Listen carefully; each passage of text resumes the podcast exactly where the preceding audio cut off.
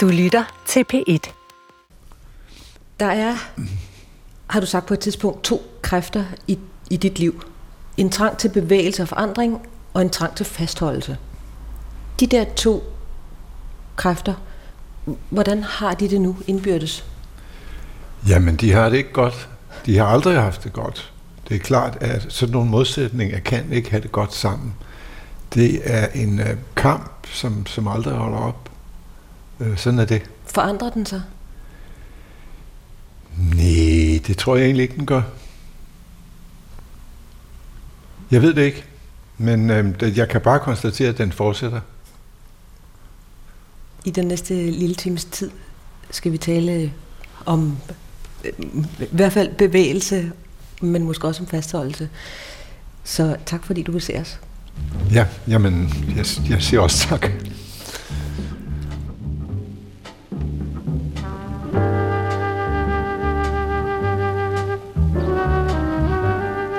Støvregns Silende tomgang ned ad hovedgaden. På torvet ruster vognen fast i frem og tilbage skygger. Det var i 1966, at Danmark første gang fik ørerne op for Henrik Nordbrandt. Her debuterede han med digtsamlingen Digte og blev inviteret i radioen og læste altså blandt andet Støvregns provins op. Vinduesviskerne størkner i fordrejede facader. Afskallede ansigtshuder lever deres eget liv hos os i den fjerne provins.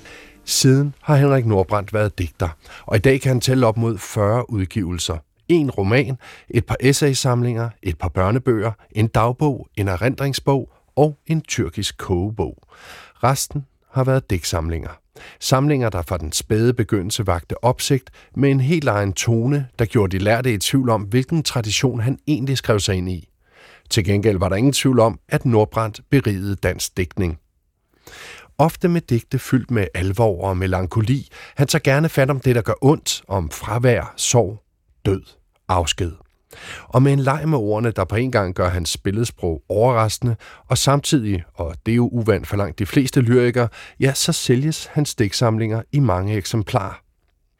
Derfor er han da også en af de få lyrikere, der har fået boghandlernes skyldne laverbær. Men der har været mange andre priser gennem årene. Blandt de vigtigste er det Danske Akademis Store Pris, Kritikerprisen og det Svenske Akademis Nordiske Pris. Ligesom han i år 2000 modtog Nordisk Råds litteraturpris for dæksamlingen Drømmebroer, blandt andet med digtet Drøm om henrettelse. Jeg sluttede mig til en kø af mennesker, der præcis som jeg selv først for sent opdagede, at de stod i kø for at blive henrettet. Indtil da havde stemningen ellers været fin. Historier og vittigheder var blevet udvekslet. Smøger uddelt og flasker gået på omgang. Og vejret var strålende, hverken for varmt eller for koldt. Over for bødlen påpegede jeg. Det var mig, der var opfinderen af det apparat, han brugte. Og jeg kunne endda fremskaffe patentnummeret, hvis han bare ville være. Men det hjalp ikke det mindste. Mit hoved kom af, hvorpå jeg stod lidt og så på, hvordan de, der havde været bag mig i køen, fik deres hoveder fjernet. Hver nyligt henrettet udbrød det samme, som også havde været mine første ord i det hinsides. Hvordan kan man dog være så dum? Hvordan kan man dog være så dum? Således fik jeg i en drøm med vinduet på hvid gab ud til nattergalene og et sterinlys brændende på natbordet i helt klare billeder illustreret menneskets situation. Nordbrandt har i det meste af sit voksenliv boet i udlandet. Blandt andet i Grækenland, men de fleste år i Tyrkiet. Og han har ved siden af sine egne digte også oversat digte for tyrkisk. For nogle år siden flyttede han hjem til Danmark igen, og udover selvfølgelig at digte videre, har han blandt andet markeret sig i den offentlige debat som en skarp religionskritiker. Og så bor han i København, ved Søerne. Det er her, han i dag har taget imod besøgstid.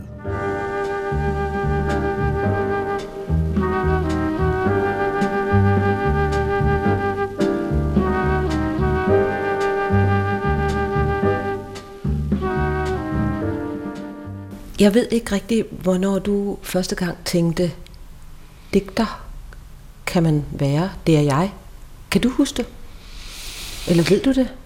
Nej, jeg ved, jeg ved det nogenlunde. Øh, jeg tror ikke rigtigt, jeg har tænkt på den måde. Altså, da jeg, da jeg var ung, der prøvede jeg, men så ung var jeg nu heller ikke. I en alder af 16 eller sådan noget, begyndte jeg at skrive, hvad jeg selv mente var digte, eller kunne blive til digte.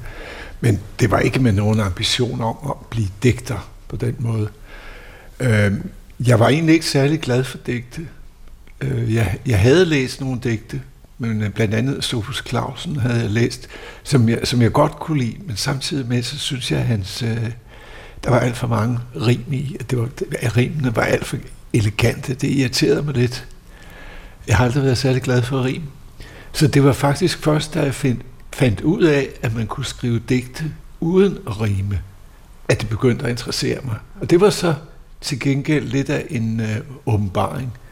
Øh, men der var jeg, der har jeg nok været 19, ja, der var jeg, der var jeg ældre. Øh, så læste jeg Wallace Stevens digte, og han blev jeg meget glad for, for her kunne jeg pludselig se, at der var noget poesi, jeg virkelig kunne forholde mig til. Og der var ikke så mange rim i.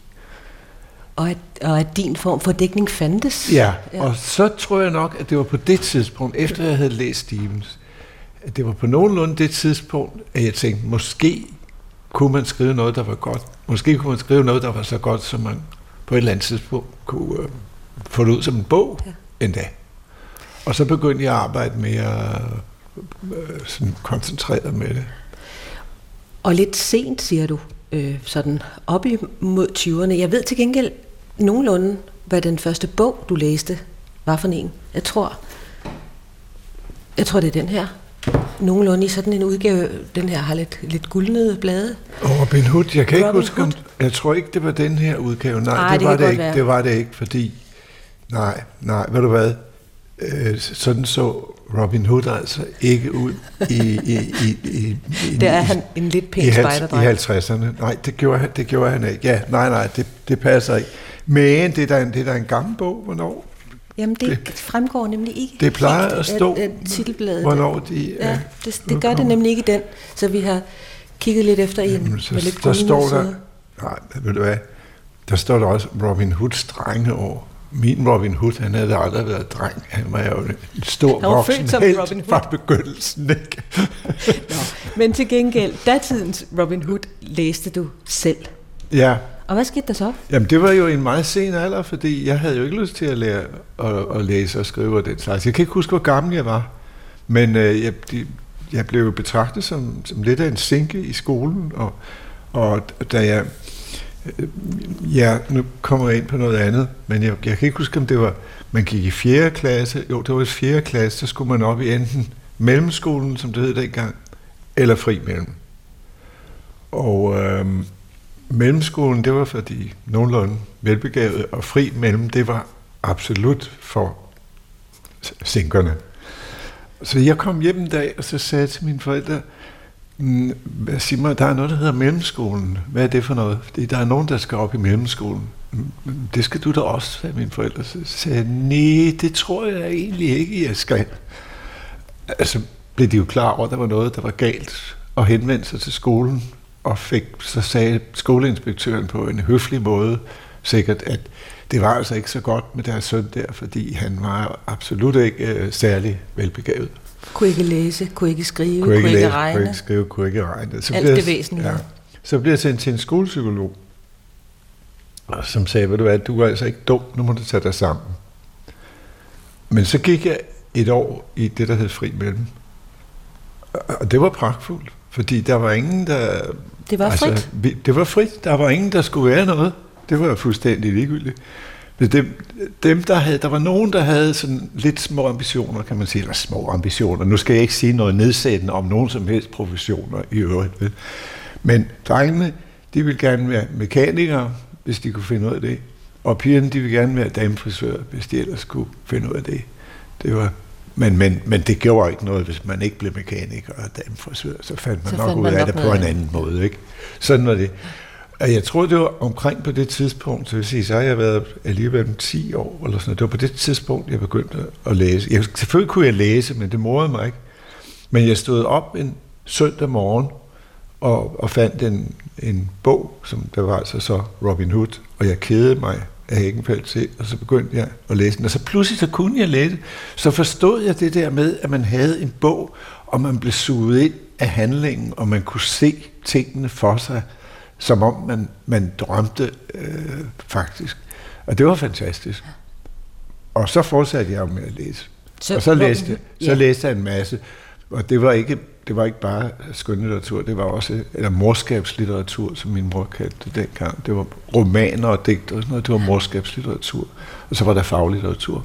Men jeg læste jo en masse faglitteratur, fordi jeg læste historie og arkeologi og sådan noget. Du er en af dem, der godt kunne lide Laurings.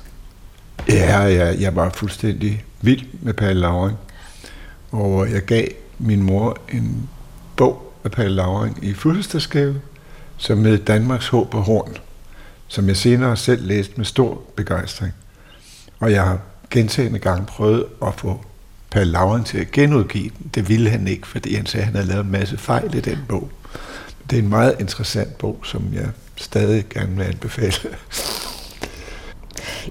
Så Robin Hood lagde n- nogle litterære spor ud og, og banede vej for, for mere læsning. Der er også en anden, som i dine drengeår øh, gjorde noget i den retning. En skolekammerat, Lars Strandby Nielsen. Lars Strandby Nielsen, ja. Som du kan høre her.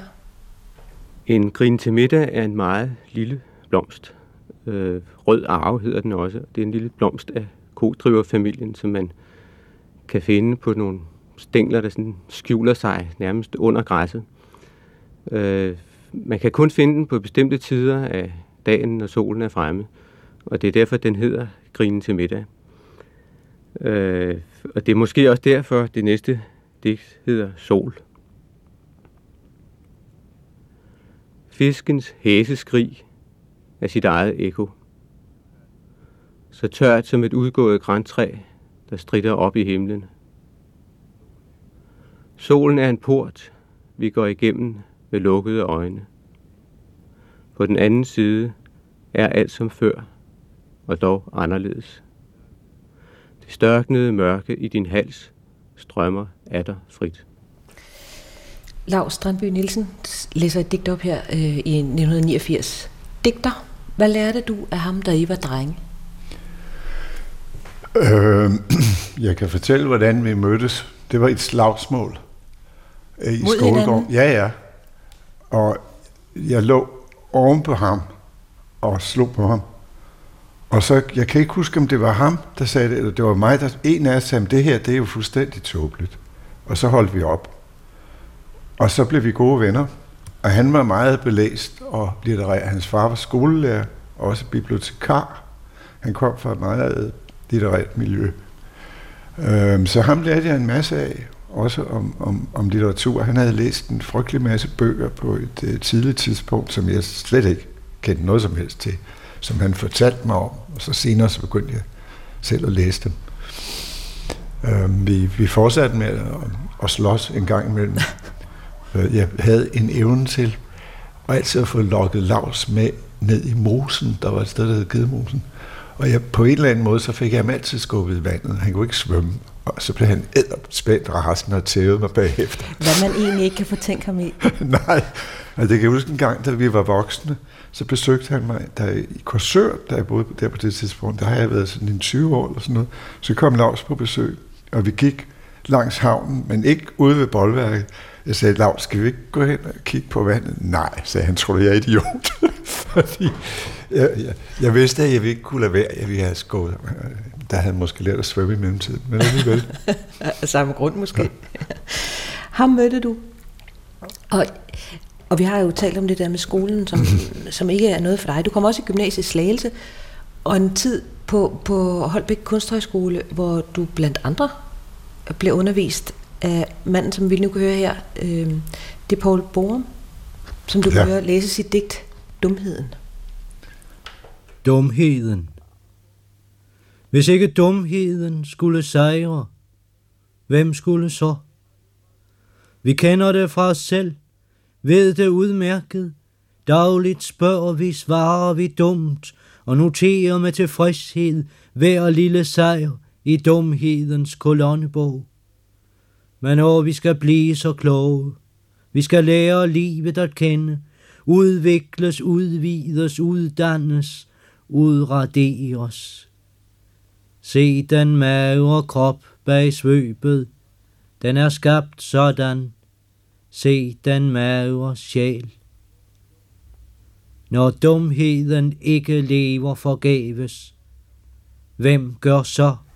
Det var Paul Borum. Ja, Paul Borum øh, læser det digt, der hedder Dumheden i 1964, som må være nogenlunde på det tidspunkt, hvor du også mødte ham.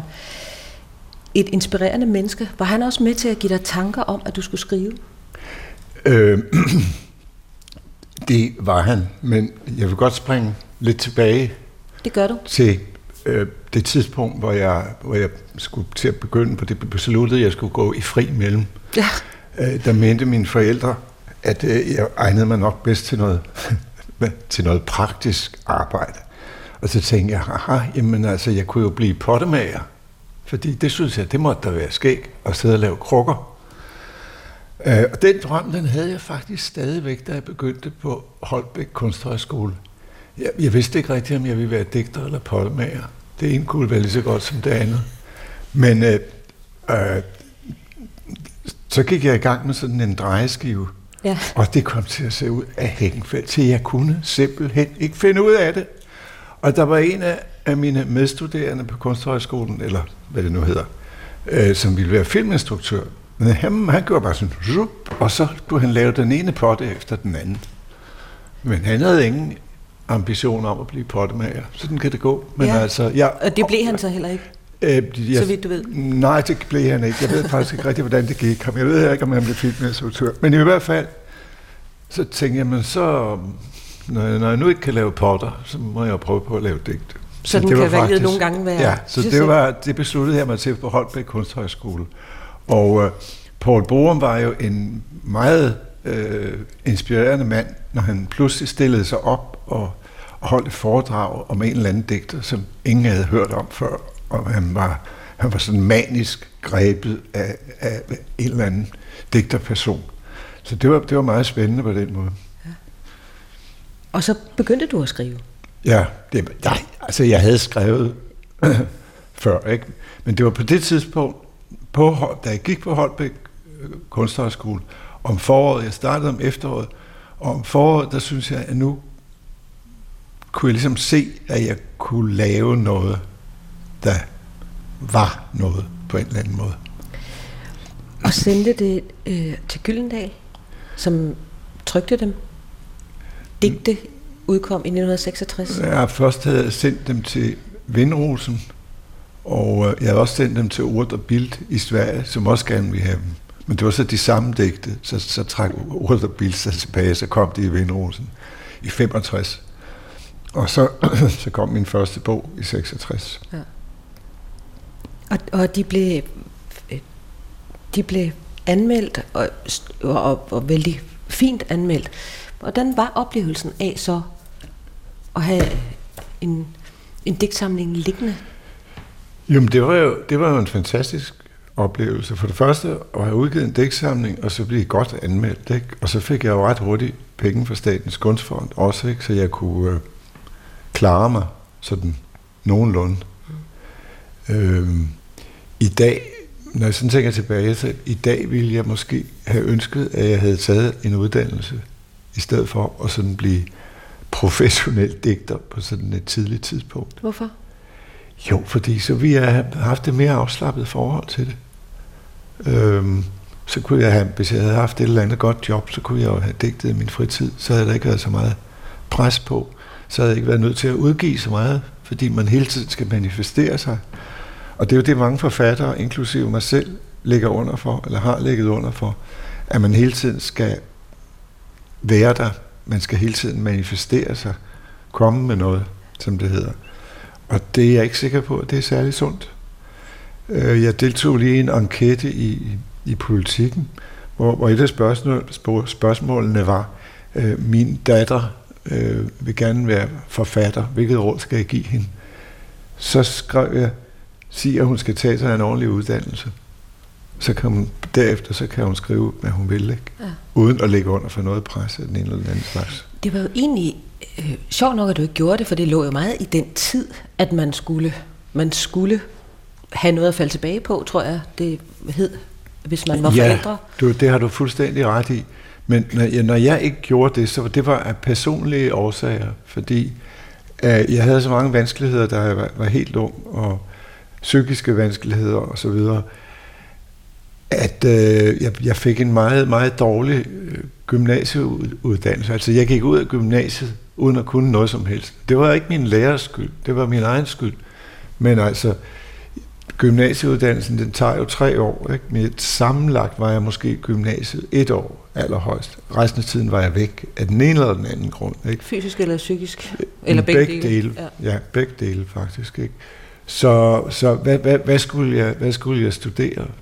Altså det var ligesom, og jeg var så dødtræt af at gå i skole, at, at tanken om at gå ind på universitetet, det var, den lå mig så fjern på det der tidspunkt. Så, og hvad, hvad skulle jeg studere? Jeg ville, jeg ville jo gerne have været arkeolog. Altså det var egentlig det, der lå mig nærmest. Men nu var det litteratur, der var begyndt at, at interessere mig. Men samtidig med så tanken om at gå ind og, og studere litteratur, litteratur og videnskab. Ja, litteratur og videnskab var ikke engang opfundet endnu. Det hed litteraturhistorie, tror jeg nok. Det kom først senere, at man opfandt litteraturvidenskab. øh, men, men den tanke, den lå mig langt meget fjern, ikke? Og så senere begyndte jeg at studere nogle sprog. Kinesisk til at begynde med, ikke? Og så senere så blev det tyrkisk og arabisk og forskellige andre ting. Øh, men det gjorde jeg så nærmest som en hobby. Det var ikke for at ende med en eller anden magisterkonference eller sådan noget. Men altså igen, i dag kunne jeg godt have ønsket mig, at det havde været anderledes. Ja. Men altså, så nu blev det, som det blev. Det blev det. Og, og som, som du også selv sagde, altså, og, og kom jo øh, flot fra start. Det er sjovt, fordi, øh, og så kom du også i radioen, øh, og blev interviewet øh, til aviser og alt muligt andet. Og det der med at finde ud af, hvad man så er for en digter, det kan man jo høre allerede dengang i 66, ikke nødvendigvis er helt nemt. Du kan lige prøve at høre, hvad du selv sagde dengang. Uha. På den anden side kan man også sige, at jeg øh, måske føler mig i pagt øh, med, med en bestemt tradition, eller, eller i familie med en bestemt tradition. Måske ikke så meget den danske tradition, som øh, finder udtryk for tiden, som øh, den, øh, den udenlandske tradition, den, den modernisme, som efterhånden har eksisteret en 100 år. På den anden side, så nærer jeg jo en vis angst for måske, at jeg ikke er, er eksperimenterende nok. Nu, nu er vi jo glædet ud i en eksperimenterende periode, øh, som jeg i og for sig ikke føler mig særlig stærkt tilknyttet. Jeg burde måske være eksperimenterende, jeg burde måske øh, lave konkret lyrik, fordi det her med modernismen derefter scene nu er en gammel sag. Øh, jeg ved nu i og for sig ikke, om det er en gammel sag. Altså, modernisterne de har skabt os et, et formsprog og, og udvidet sproget med en masse muligheder, som jeg synes, vi sagtens kan benytte mange år endnu. Det er dog utroligt at høre sig selv tale. Det er jo det er helt, helt måden at tale på er jo helt øh, forskellig. Ja, men ja, ja. Det, er 1900, det er Henrik Nordbrandt anno 1966. Ja. Nyslået digter.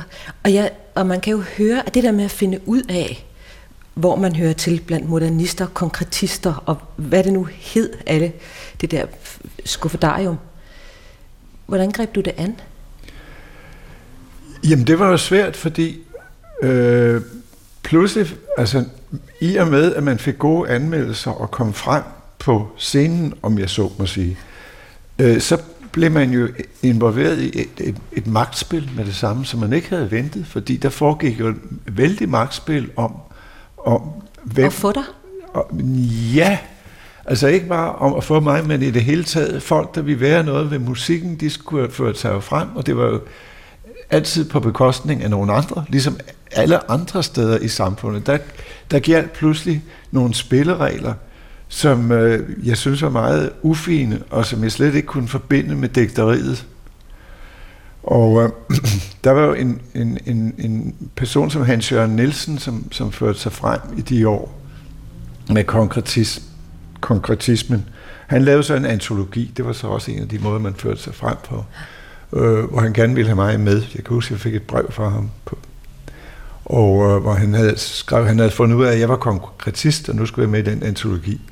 Og så skrev jeg tilbage, at jeg synes ikke, at jeg var konkretist, men altså, han kunne da bruge min digte, som han ville. Hvis han synes, jeg var konkretist, så var det da okay. Fint med dig. Ja, sådan, ikke? Men øh, jeg føler altid, at jeg, jeg både var... Så var jeg med i den gruppe, der hed konkretister, men alligevel var jeg ikke rigtig med. Fordi jeg har aldrig rigtig følt, at jeg, at jeg sådan hørte til i en, en gruppe af den ene eller den anden slags. Så, så jeg, jeg holdt mig altid lidt udenfor. og så rejste jeg jo væk fra det hele. Og det var jo det var meget rart. Når man sad i udlandet, så, blev, så var man bare sig selv.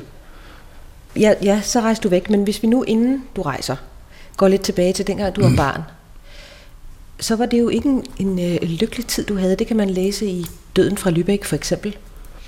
Din far er, var flådeofficer, din mor jurist, hvis hun i, en, i perioder ikke var, var husmor. Og du får en lille søster. Hvorfor var det ikke fundamentet for en, en god barndom? Og for at være en glad lille dreng? Øh, jamen, øh, det ved jeg ikke, hvorfor det ikke var det. Det er jo, det er jo ikke noget, jeg, øh, jeg bebrejder mine forældre som sådan, fordi de var jo ikke urimelige.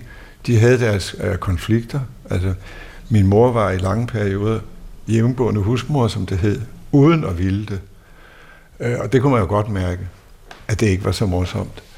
Og øh, der var også tilløb til, at de skulle skilles på et vist tidspunkt osv. Men, men altså, det var der en nogenlunde øh, tryg barndom. Øh, helt sikkert. Men øh, jeg, det, den første tid, der boede vi i København, indtil jeg var syv år gammel. Og det, jeg kunne ikke holde ud at være i København. Og det har jeg senere, så flyttede mine forældre, øh, så flyttede de til Lillerød, da jeg var syv år gammel, og min søster var der et par år. Og det gjorde de, fordi jeg ikke kunne holde ud at være i København. Det har jeg senere fået verificeret for ikke så mange år siden, da mine forældre stadig levede. Jeg talte med min far om det. Jeg sagde, er det rigtigt, at I flyttede fra København, fordi jeg ikke kunne holde ud at være der? Så sagde han, ja, det er rigtigt nok. Det gjorde de. Så, så flyttede vi til Lillerød, men det var altså heller ikke særlig sjovt, fordi der blev jeg jo mobbet i overvis. Og jeg fik simpelthen så mange bank, så øh, det var utroligt. Det var et utroligt hårdt miljø. Mm. Så, og igen, igen siger jeg, jamen altså, det var nok øh, altså min egen skyld på den måde, at jeg var et meget følsomt væsen, som øh, der var en masse ting, jeg ikke kunne tåle simpelthen, som gik mig på. Ja, nu, nu sidder vi jo i din lejlighed med, med udsigt over øh, søerne i København, og, og det at være i København er stadigvæk en oplevelse af at være barn, når du går her. Ja, det er det. Altså, jeg har prøvet at vende mig til København, og jeg kommer aldrig til at vende mig til København. København har altid for mig stået som noget vemmeligt, øh, morbidt, øh, forfærdeligt, og det gør det altså stadigvæk, uanset hvor meget jeg har prøvet at vende mig til det. Øh, så må jeg lige indskyde noget andet, som det, det lyder måske mærkeligt, men jeg blev født den 21. marts 1945. Øh, det var den dag, da englænderne bombede Sjælhuset og den franske skole på Frederiksberg. Øh, jeg blev født på Frederiksberg, cirka en kilometer fra, hvor den franske skole lå. To timer før bombardementet. Og jeg har, jeg har altid sagt som en spøj, at jeg er født med granatchok. Men her inden for det sidste år, der har jeg fået nogle oplevelser, som gør, at jeg faktisk tror, jeg kan huske det brag der. At der er noget om det. Jeg, jeg er ret overbevist om, at jeg kan huske helt tilbage fra fødslen i virkeligheden. Og at det har, har præget mig. Det, det, det er meget mærkeligt, fordi jeg ved, jeg kan huske tilbage til, da jeg var tre måneder gammel. Det har jeg fået verificeret på grund af nogle specifikke oplevelser, jeg havde dengang. Ikke? Men altså, jeg tror faktisk, jeg kan huske helt tilbage til, øh, til det der med den, med den franske skole. Og også, altså med det har en, en fornemmelse af, at, at det på den måde også har noget at gøre med, at du ikke kunne holde ud som barn og være i København, fordi ellers, hvor, hvad skulle det ellers være? Jo, men det var jo... Altså, hvordan altså, gav det tænker, udtryk? Men min, min, min barndom, altså jeg voksede op, det har jeg også skrevet om, i skyggen af 2. verdenskrig, og alt det forfærdelige, der skete. Ikke? Det har som et tungt tæppe øh, over Danmark på det tidspunkt. Også den, den skyldfølelse, som mange mennesker havde, og, og den be- bevidstheden om, hvad der, var, hvad der var sket af koncentrationslejrene, alt det der lå der, men man ville ikke, man ville ikke tale om det. var slet ikke til børn, naturligvis. Øh, det var først på et meget, langt senere tidspunkt, jeg fandt ud af det. Jeg fandt gradvis ud af det, hvad, hvad det var for noget forfærdeligt noget, der var sket. Ikke? Og det var ikke, fordi mine forældre ikke ville tale om det. Det ville de sådan set. Det kunne de godt. De brød sig måske ikke meget om det. Men min far havde jo været med i modstandsbevægelsen. Øh, min mor havde, havde været jurist og siddet i højesteret, da man, øh, da man genindførte dødstraffen, hvad hun synes var noget øh, forfærdeligt svineri. Øh, så, så de var begge involveret i det der. Og jeg kan jo huske en gang, da det begyndte at gå op for mig, der var, jeg var, der, hvad der var sket, det var da, da vi boede herude på Østerbro, så jeg har været 6-7 år gammel, eller 6 år, højst 7, ikke? Hvor jeg sagde til min far, tyskerne, de, var, de der tyskere, de var nogle værre svin, var de ikke? Og min far sagde, jo, det var de. Og det var englænderne, amerikanerne og alle de andre også. Så det er så meget taknemmelig for, at jeg ikke blev øhm, opdraget med det der. Se, du får, du får sgu dårligt.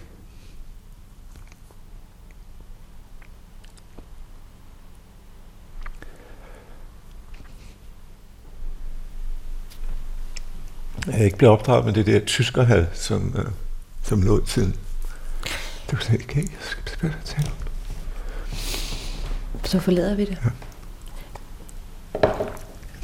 Så København er, forbu- er forbundet med, med dårlige oplevelser og granatchok, øh, og I flytter til Lillerød, øh, hvor det jo bliver en anden træls tid, Jamen, det var, for at sige det rent ud, det, var det med et, skolen. Det var, der var, skolen var sådan et utroligt øh, råt miljø.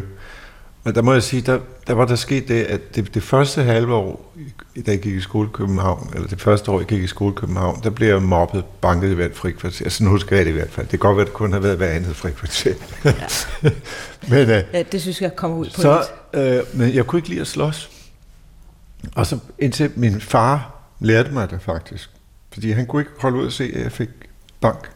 Så på en dag så sendte han mig ned i skolen for at banke en, der var meget større end mig selv. Og det lykkedes for mig, fordi jeg var mere bange for min far end for den anden. Og efter den tid, så var jeg klar over, at jeg kunne slås. At jeg var, jeg var stærk, og jeg var hurtig.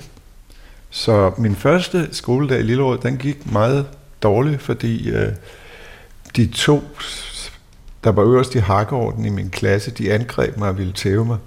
Og de fik altså så mange bank, at de måtte til, begge to til lægen. Øh, og jeg blev sendt hjem fra skole. Og, og det var jo meget dårligt, at jeg startede i en ny skole med, med at banke de, de, de stærkeste sønner sammen. Ikke? Fordi jeg, jeg skulle jo ikke ind i nogen hakkeorden. Det var slet ikke på den måde. Jeg ville bare være i fred. Det var det hele. Ikke? Og det får man ikke nødvendigvis af sådan start. Og så, øh, så fik jeg jo altså også bank der i, i flere år. Simpelthen.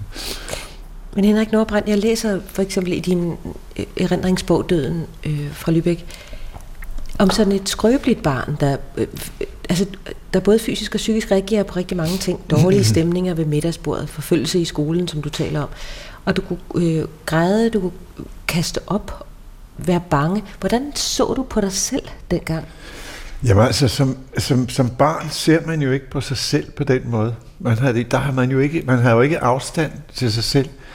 Man, man, man, man siger jo ikke, hvad, hvad, hvad er jeg for en? Ja, det gør man måske nok, men man, men man, man spejler det... sig vel i andre? Ja, det gør man selvfølgelig, ikke? Det gør man. Øh, jamen altså, jeg følte, jeg følte mig selvfølgelig meget anderledes end andre på mange måder. Det, det, det var jeg jo også. Altså, jeg kunne ikke lide de samme ting som andre. For eksempel, tag sådan noget som fodbold, som jeg, jeg, jeg altid har afskyet. Ikke? Jeg, jeg simpelthen jeg er bange for bolde, det er jeg stadigvæk. Ikke? Alkohol i fodbold, jeg kunne ikke lide fodbold. Hvis man ikke kunne lide fodbold, så var man da mærkelig. Altså, ikke? Jeg har det stadigvæk sådan, når jeg ser nogle drenge spille bold, så kan jeg gå en omvej på en kilometer for og, og undgå Og at blive involveret, og, og blive involveret i spillet. Ikke? Altså nu, ja, sådan er det.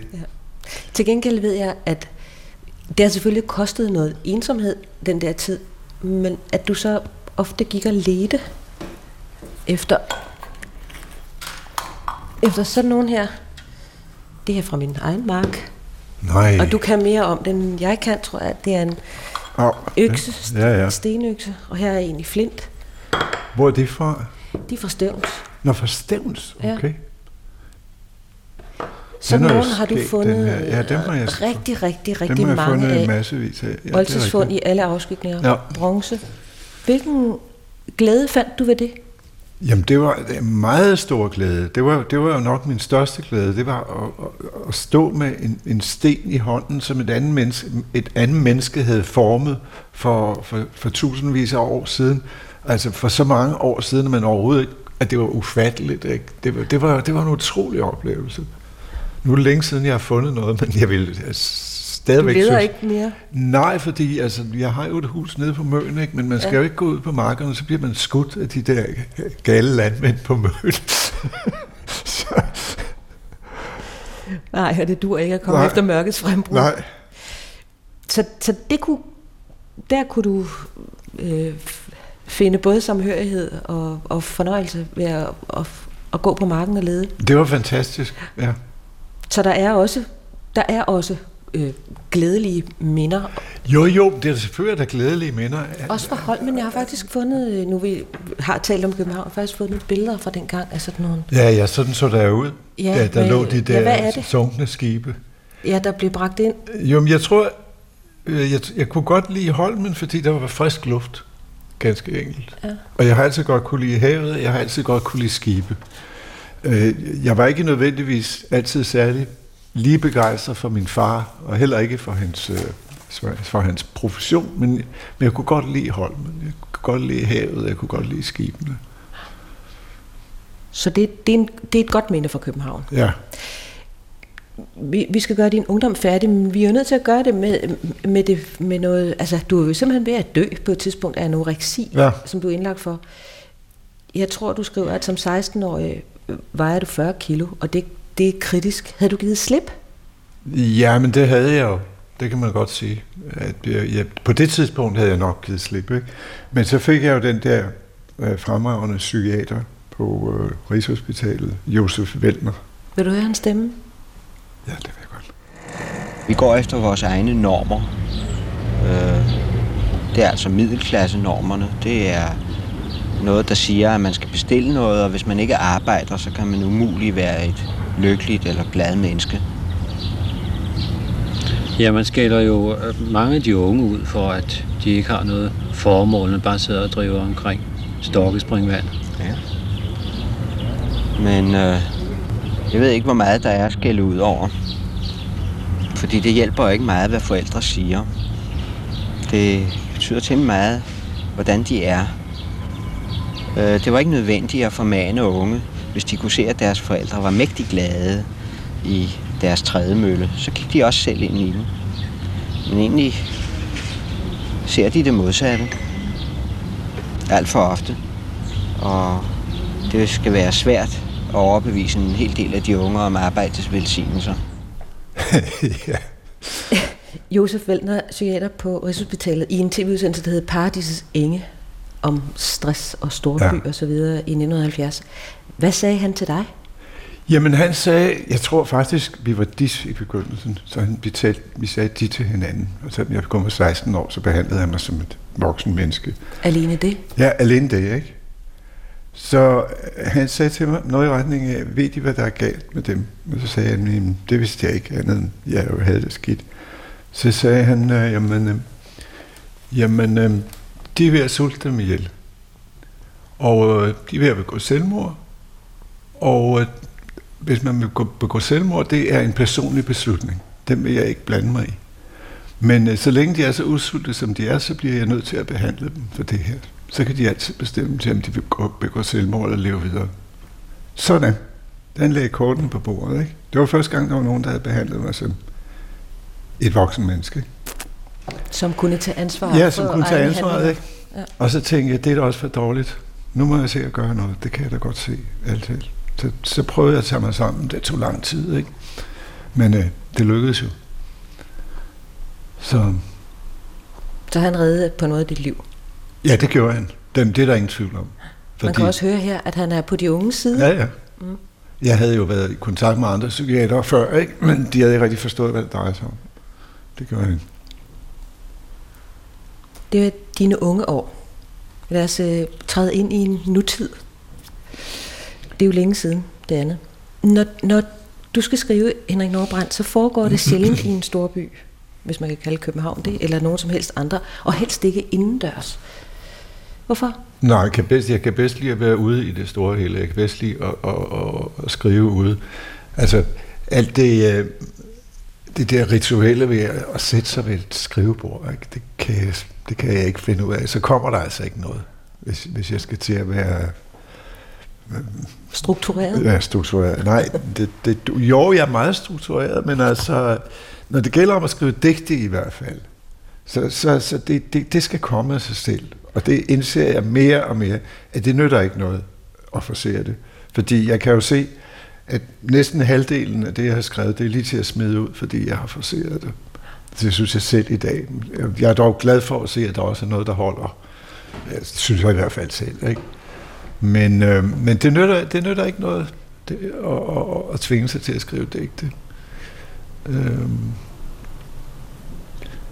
du kan se, sådan se en, en, en, en digter, som jeg beundrer meget, det er Thomas Tranströmer, som, som fik Nobelprisen her for ikke så lang tid siden. Og der kan man også se på, at han, han har skrevet lige præcis, hvad der skulle skrives, og ikke mere.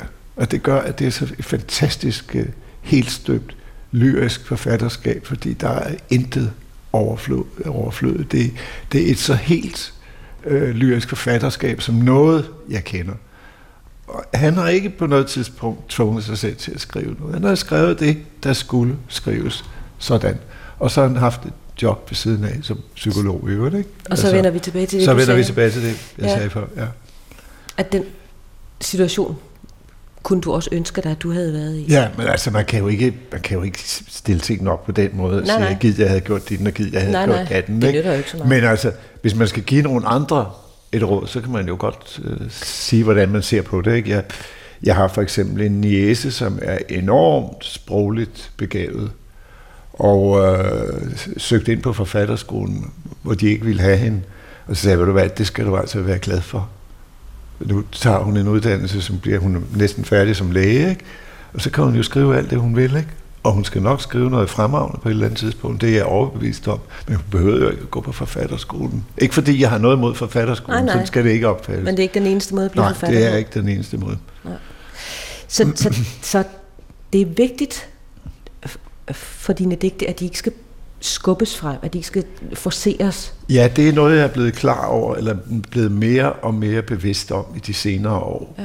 Fordi jeg har været, igen, som jeg sagde før, været fanget af den der mekanisme, som hedder, nu skal du altså manifestere dig, fordi ellers så er du glemt i, i år, om ikke i morgen, så er i år morgen. Det kan ikke nytte, der går 5-10 år imellem. Nej, det gør det ikke. Sådan.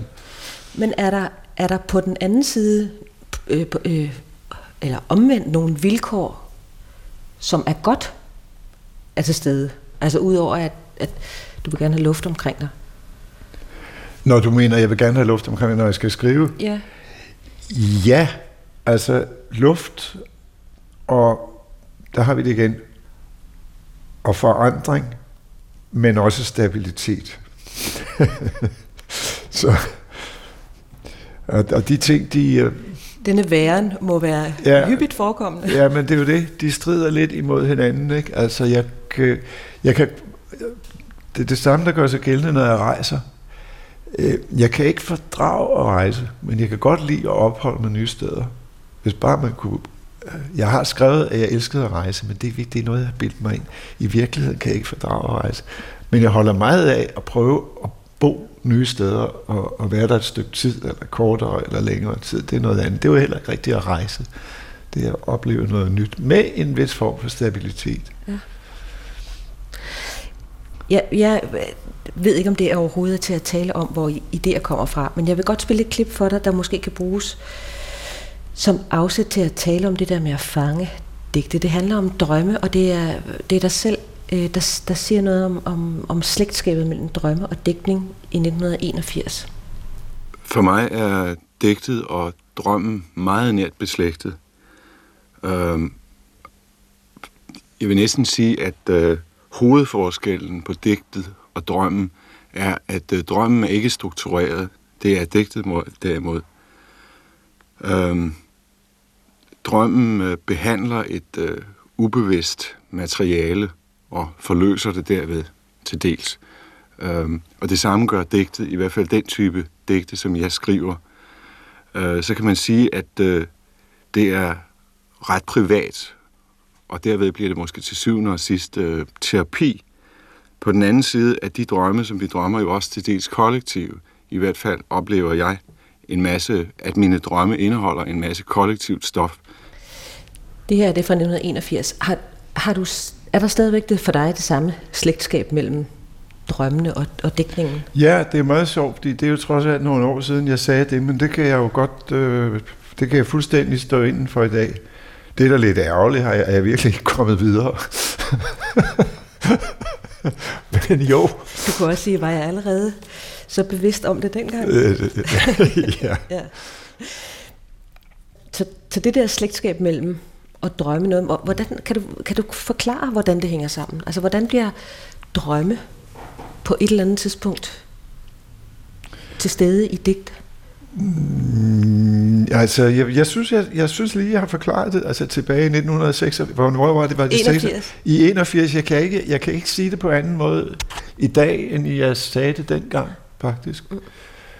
Men, men altså selvfølgelig, altså digte er jo skabt af et, et trods alt et, et helt andet materiale, fordi det, digte er skabt af ord. Så det er jo, ordene sætter jo også noget i gang. Altså det kan være ordene selv, der begynder at lave et digt, eller fundamentet til et digt. Det behøver ikke at være en drøm eller et drømmesyn eller sådan noget. Det kan også være nogle ord, man lige opfanger, og så begynder der at vokse noget ud af det. Det er jo der hovedforskellen ligger.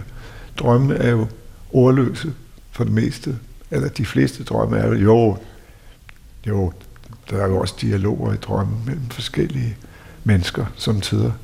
Men øh, i et stort hele opfatter jeg drømmen som, der er ikke så mange ord i mine drømme, det er der ikke. Det er mest syner. Men Henrik Norbert, der er jo også, nu, nu har vi talt en lille smule om digte, der er også prosa, debat, journalistik.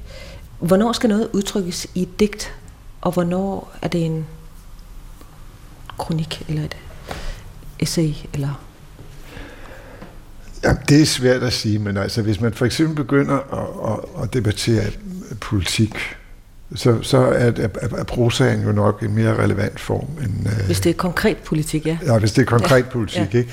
Altså, nu giver jeg, jeg, jeg er faktisk en stor beundrer af Bad Brecht, som var i stand til at skrive digte, der var rent kommunistisk propaganda, og som samtidig med faktisk var fremragende digte. Men øh, den, den evne har jeg ikke, og har heller aldrig haft. Jeg har prøvet at skrive nogle politiske digte en gang imellem. Ikke? Men for det første er effekten ikke ret stor, fordi der er så få, der læser det, og, og, øh, og for det andet, så bliver det som regel en eller anden, bliver resultatet dårligt, hvis man ikke har det specielle brechtske øh, talent. Øh, så, det, så, så er det mere effektivt at, og at, at, at benytte, hvis man vil have en politisk effekt, at bruge almindelig journalistik og simpelthen ikke, mm. og skrive i, i prosaform, hvilket jeg også har gjort, fordi jeg har været involveret i nogle, i nogle forskellige politiske problematikker, både her og, og også i, i udlandet. Ja, øh, blandt andet om forholdene i Tyrkiet, ja, ja. blandt mange ja, andre. Ja. Det der med at flytte sig rundt i verden, på trods af det trælse ved rejser, i overvis fra sted til sted, øh, hvad, er det for nogle, hvad er det for nogle kræfter, der, der sender dig afsted? Eller har sendt dig afsted? Jamen, der er to kræfter igen. Øh, det ene er, det er faktisk sådan 50-50. Nysgerrighed og så leden ved at være der, hvor man er. Simpelthen for at komme væk. eskapisme kan du godt kalde det. Ja, jeg er Ja. eskapist. Det jeg synes det er dejligt at slippe væk. Forandring og Sådan. fastholdelse. Ja. Ja. Altså, den digtsamling, du har skrevet, der hedder Drømmebroer, øh, forbinder jeg med et tidspunkt, hvor du i hvert fald forsøger at for, at begynde at forsone dig med Danmark, og måske også København. Men inden da er du som sagt i overvis rejst, rejst derfra og har boet i Grækenland, Spanien, Tyrkiet, andre steder. Hvad slap du for ved at flytte væk? Altså, hvad er det, hvad det er er jo- det der er i den eskapisme? Nu skal, jeg, nu skal jeg jo ikke sidde og, og tale om dumme spørgsmål, eller hvad, men altså, når du nu, når du nu ser ud af vinduet, så kan du jo November, godt se, november, ja, så kan du godt se, hvad det er, man, man, man slipper fra andre steder. Ikke? Det er jo blandt, blandt andet det, forfærdelige vejr, man har her i Danmark. Ikke? Og jeg er så afhængig af vejret, uanset hvor jeg er. Jeg kan næsten, jeg kan sige det sådan, at, øh, altså, at lyset for eksempel, ikke? at øhm, mine, mine depressioner, de starter ved, ved Sankt Hans, når, når, lys, når det går nedad med lyset. Og så, og, så, og så bliver de ved til januar, så kommer jeg op igen. Altså, jeg Fordi så er der jeg, håb. jeg, jeg bevæger mig med lyset på den måde. Ikke? Ja. Og øh, der er det jo rart at være i et klima, hvor årstiderne ikke skifter så meget, som de gør her. Og der er jo også årstider i Tyrkiet og i Sydspanien osv., men det, det skifter ikke helt så meget, som, som det gør her trods alt. Og øh, Jeg var faktisk en smule betænkelig ved at møde dig her i november. Nå, okay. Der som bekendt er fem af de 16 måneder i år. Ja. ja. Altså sidste vinter var jeg i, i Costa Rica i tre måneder, og det var jo pragtfuldt. Det, at solen stod op på samme tidspunkt hver dag, og gik ned på samme tidspunkt hver dag, året igennem. Det kan jeg altså godt lide. Så synes jeg, der er orden i tingene. Ja. Og så, sådan er klima. Forandring, men dog fastholdelse. Ja, nemlig. Ja. Hvad gør du så nu her ved indgangen til nogle frygtelige måneder?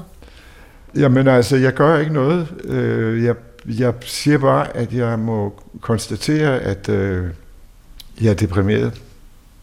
Og så få det til at glide, som jeg bedst kan. Og så prøve at gøre, så afreagere ved at gå nogle ture og bevæge mig, eller Ja. sådan noget, ikke?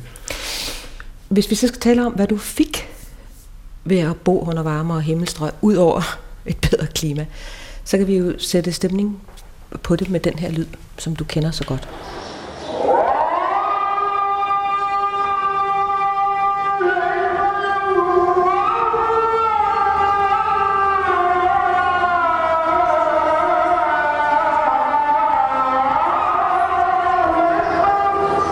Her er det nu fra Istanbul, fra den blå moské. Det kan man godt høre, fordi der kan godt høre, at det ikke var en arabisk muaddin, eller muezzin, som de kalder dem i Tyrkiet. Du kan. Ja, ja, jo, fordi man kan høre det på udtalen. Den var ikke, den er ikke specielt god, vil jeg sige. Men det er altså, Men- fordi vi er i Istanbul i Ja. Tyrkiet, Ja, ja. Øh, hvor der bliver kaldt til bøn. I et land, du kender særdeles godt. Ja. Du taler også tyrkisk og en del andre sprog. Hvad, hvad synes du ud over, at vejret er bedre, at klimaet er bedre? Det ellers, altså, hvad har det ellers givet dig at flytte væk fra Danmark? Jo, men altså, jeg det startede jo med at tage til Grækenland, og der sad jeg og læste øh, kinesisk. Øhm, det, det var jo noget meget abstrakt, fordi når, i Danmark, der var jo ingen indfødte lærere dengang, og der var ikke alle de midler, man har nu med tv og så videre. Så jeg lærte jo aldrig udtalen ordentligt eller noget som helst. Men så var det, at jeg kom til Tyrkiet og begyndte at interessere mig for tyrkisk og begyndte at lære tyrkisk. Og det var enormt inspirerende. Jeg havde aldrig rigtig været interesseret i sprog før. Jeg var dårlig til det i gymnasiet og sådan noget, ikke? fordi der, der lærte jeg ikke noget.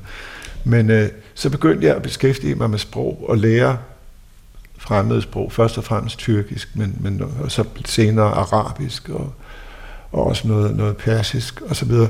Og det var enormt inspirerende for mig at komme ind i et fremmed sprog. Og navnlig et sprog, der var så forskelligt fra, fra ens eget, som, som for eksempel tyrkisk. Altså det har jeg haft enormt glæde af. Så Hvad gør det ved dit danske? jeg, jeg ved ikke, om det gør noget med mit danske. Det er jo, meget, det er jo et meget interessant spørgsmål, om det gør noget ved ens danske. Det er der nogen, der påstår, øh, at det gør. Det kan det også godt være.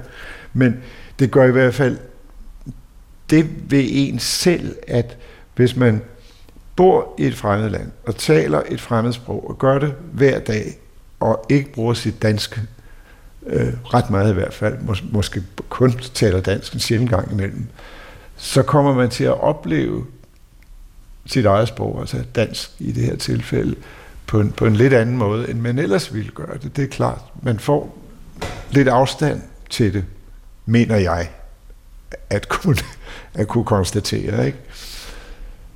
Så det tror jeg er meget sundt, når man, når man beskæftiger sig med sproget professionelt, så også at have, at have en vis afstand til det.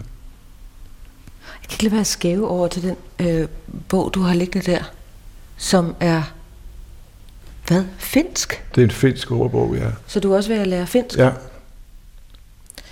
Hvor mange sprog kan du? Jamen, jeg ved ikke, hvor mange sprog jeg kan. Det er jo ikke så mange sprog. Det er jo ikke, hvornår kan man et sprog, ikke? Altså, nu har jeg prøvet... Når man begynder at tænke på det? Ja, jeg tænker ikke på finsk. Det gør jeg ikke, men altså, jeg kan da jo læse aviserne og sådan noget, og høre det dagligt. Jeg synes, vi skal øh, slutte.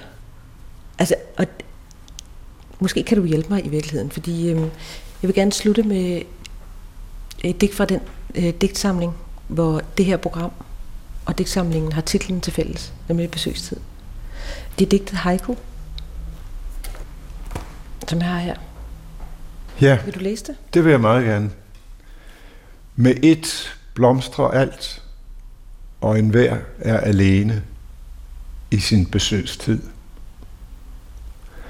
Med et blomstrer alt, og enhver er alene i sin besøgstid. Tak. Sådan. Gå på opdagelse i alle DR's podcast og radioprogrammer. I appen DR Lyd.